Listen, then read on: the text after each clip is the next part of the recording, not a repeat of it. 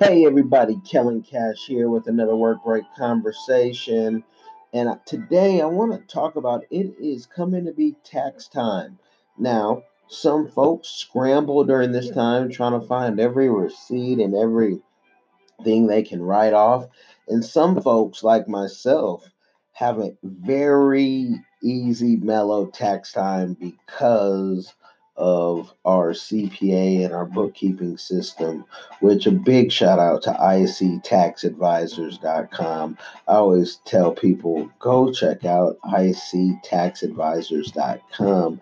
Make your life a lot easier, um, less complex, but you know, you can only um, tell people, you can't force them, you know what I mean? But let me ask y'all tax time, which one do you have? Are you one of the scramblers? Are you kind of like me, just ease back since you have your system? You've been doing it for years now. You know what you need to get to your CPA, to your bookkeepers, all that good stuff, and you can just easily send it, and then they can easily, you know, put your stuff together because throughout the year they've worked with you. One of the big mistakes that I have seen entrepreneurs make is they only want to get seasonal help. You know, I'll get quarterly help, I'll get annual help. And, you know, unless you really like dealing with taxes, and you would do it yourself if you did, why only get annual or quarterly help? Get get and when I mean annual, I mean, you know, once a year they'll get a CPA to do their stuff. Have somebody monthly to keep you legal, to keep you saving money, to keep you organized if you're doing business. Now, if you're not doing business and you're just doing a hobby, and that hobby isn't really making you a lot of money, but taxes is nothing to play with. People go to jail, go to prison for messing up on their tax. You can't afford that. And you can't afford to learn what you don't know 10 years down the line because I've talked with so many entrepreneurs and I will include people close to me in, in my family, people who think they have it figured out, and they're like, yo, I didn't know that. And you could have been saving this whole time. And unlike the um, IRS, who can come back years later and say, oh, you owe and this and that, you can't do that. You can't afford to do it. A lot of people are doing things illegal that they don't even know are illegal, like when they stopped um, letting you write off entertainment. You know, there are people still thinking they could write off entertainment. You know, and there's where there's a will, there's a way. But once you want to be legal and you know, it's not that costly. I mean, it's not. you know, sometimes when I hear people talk about, oh, their, um, you know, their financial issues, and they want to brag to you about their wealth management plan, or they want to brag to you about how many CPAs they have, how many bookkeepers, and all that. But really, that's not really a brag. It just you have to do it. You know, it's like you're not having marketing and PR and consulting. You're just kind of on your island by yourself and you're you're you're flapping and you, you know maybe you stay afloat, maybe you drown, hopefully you rise, but it should be no surprise what your taxes are. It should be no surprise what you can and cannot write off and how you know you can develop systems. You know, we even have you know hourly consulting where can get people organized in a, in a short amount of time, at least on that end. But part of that is sending you to you know someone that we trust and we know, which you know again love staying organized with um, ictaxadvisors.com. You guys should check them out and you know and reach out. Um, and and thing I like about them is the systems they use, software, technology. You know, if you have a CPA and a bookkeeper and they still have that big book and a, a pencil and that razor, that's, that's not going to make your life easier. You're probably then still having to snail mail some stuff to them and and that's something I've I've never had to do, and I'm I'm thankful for that because there's some people that I don't want to play with, and it's the IRS.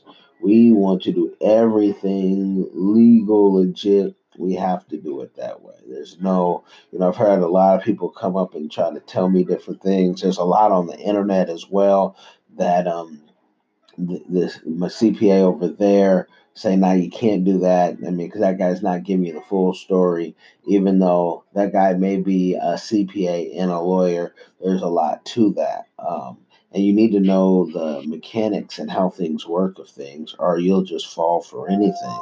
So, you know, tax time's coming. What are you gonna do now? Okay, you're getting your papers ready. Maybe you're already done maybe you're getting a return, maybe you owe. And that's the beautiful thing about having somebody that can help you not owe. I think you've won if you don't owe. For, if, forget getting return. If you don't owe, you've won. You know, because I'd, I'd always rather overpay than have to owe. But let's say you are getting return. What are you going to do with your return? Do you know? You know, what are you going to do? You're going to pay off some debt? You're going to take a trip? Vacation, you're going to put it back in your business. You know, what are you going to do with your return? You should know these things. April deadline coming around. You should have this type of stuff planned out, I think, three to six months, you know, prior. If I get this amount of money, this is what I'll do. I already know if I get a bundle of money, I'm writing some more books. You know, I'm taking some time off I'm writing some more books, letting things just flow the way they need to flow, take some more time off, get with my illustrator, write some more books because I'm really lacking on that and that's bothering me. Yeah, put out some, you know, documentaries and some of that stuff is on Amazon Prime. You check out uh, Kellen and put that in. You can find some some Amazon movies, and that's all fine.